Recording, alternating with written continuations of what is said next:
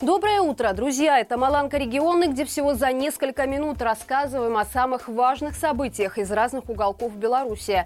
Если вы думали, что власти про вас забыли, то мы точно нет. Поэтому пишите в наш анонимный телеграм-бот о проблемах в вашем регионе. Мы обязательно о них расскажем.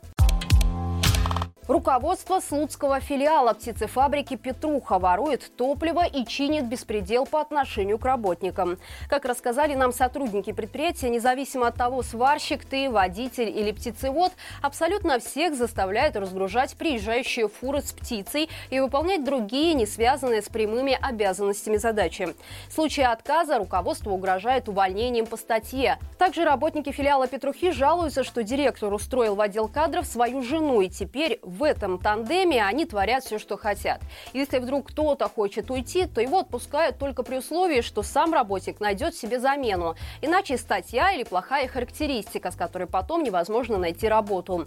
Но и это не все. Директор предприятия регулярно заправляет личный автомобиль топливной картой предприятия, после чего передает чеки мастерам, а те заставляют водителей списывать украденное топливо. Причем речь о довольно больших объемах – 150-200 литров в неделю. Знают ли о таком поведении местного руководства в головном офисе Петрухи, неизвестно. Но слуцкие сотрудники птицефабрики знают, что там как минимум доплачивают за переработку и выполнение не своих обязанностей.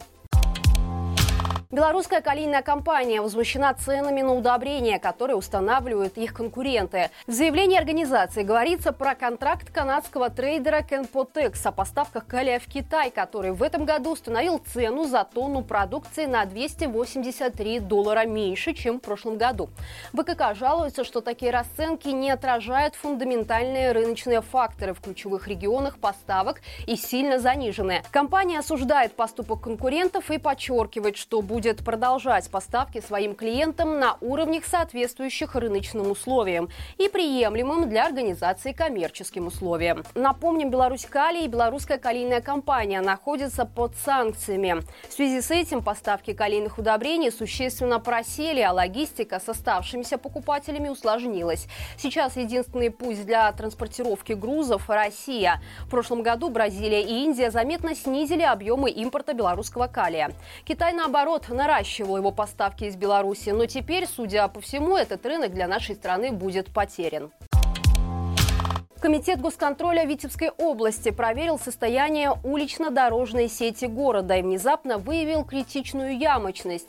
Особое внимание ведомство привлекло состояние проспекта Фрунзе и Черняховского, а также улиц Ленина, Правды и Ильинского. В отчете указано, что многочисленные дефекты дорожного покрытия требуют незамедлительного ремонта.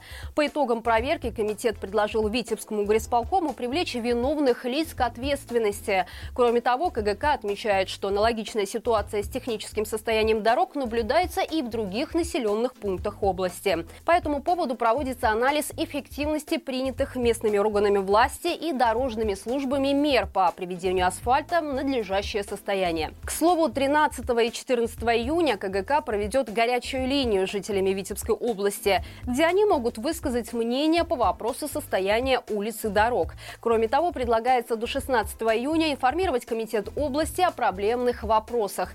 Предлагаем не стесняться и воспользоваться неожиданным прозрением КГК. А вдруг это поможет исправить состояние ваших дорог и дворовых территорий?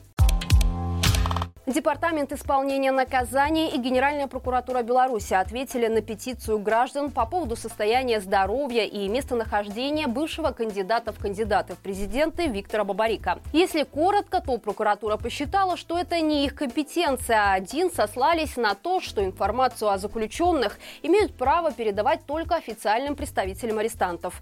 Хотя в той же петиции, помимо здоровья и местонахождения политика, люди просили объяснить, почему Бабарика не допускает является адвокат. Спрашивали, по каким причинам заключенный был направлен в лечебное учреждение. Причем составители петиции отдельно подчеркнули, что не просят нарушить врачебную тайну и озвучить конкретный диагноз политика. Их интересовала лишь общая информация, типа заболевание это, либо бытовая, производственная или криминальная травма. Напомним, почти два месяца назад стало известно, что политика доставили в Новополоцкую больницу избитым до неузнаваемости. С тех пор никакой информации об Абарика нигде не появлялась появлялось, а врачей, которых заподозрили в утечке информации, арестовали и уволили. В Гомельской области наблюдается очередная активизация политического преследования. За две недели в областном суде пройдет рассмотрение как минимум 11 политических уголовных дел. Если ранее такие процессы в основном касались содействия экстремистской деятельности и оскорбления чиновников, то теперь спектр уголовного преследования стал более разнообразным. В расписании судебных заседаний за короткий период присутствует измена государству, агентурная деятельность и организация террористической деятельности. Естественно, классические статьи тоже никуда не исчезли. Что характерно, большинство судебных заседаний проходит в закрытом режиме. Учитывая боязнь родственников подсудимых лишний раз привлекать к себе внимание, многие осужденные в итоге даже не получают статус политзаключенных.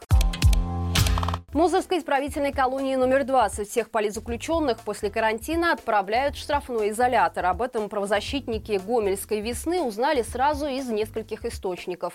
Стоит отметить, что в эту колонию направляют политзаключенных, которые до августа 2020 года имели судимость по бытовым статьям.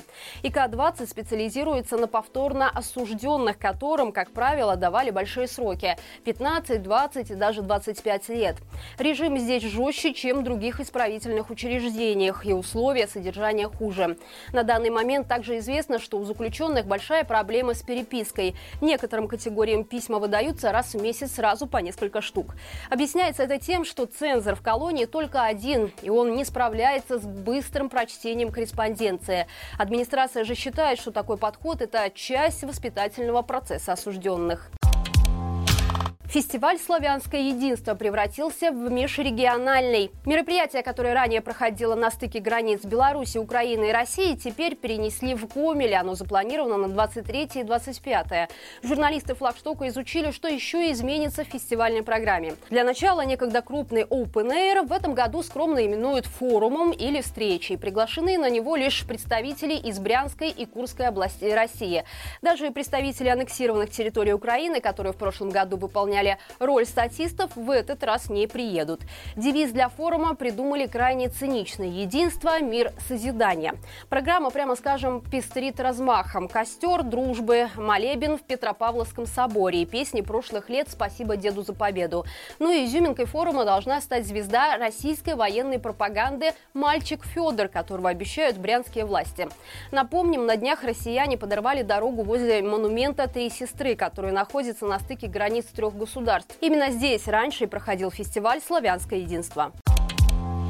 И это все на сегодня. Не забывайте, что теперь наш еженедельный итоговый стрим выходит по пятницам, а это значит, что его уже можно смотреть на нашем канале. Подробный разбор основных новостей, экспертные комментарии и самые важные аспекты вы найдете именно там. Также хочу напомнить, что у нас появились международные новости, которые выходят каждую субботу. Лайки, комментарии, подписки не только на оба наших канала, но и на все соцсети также приветствуются. Но не стоит забывать о безопасности. На этом у меня все. Хорошего всем дня и живи Беларусь!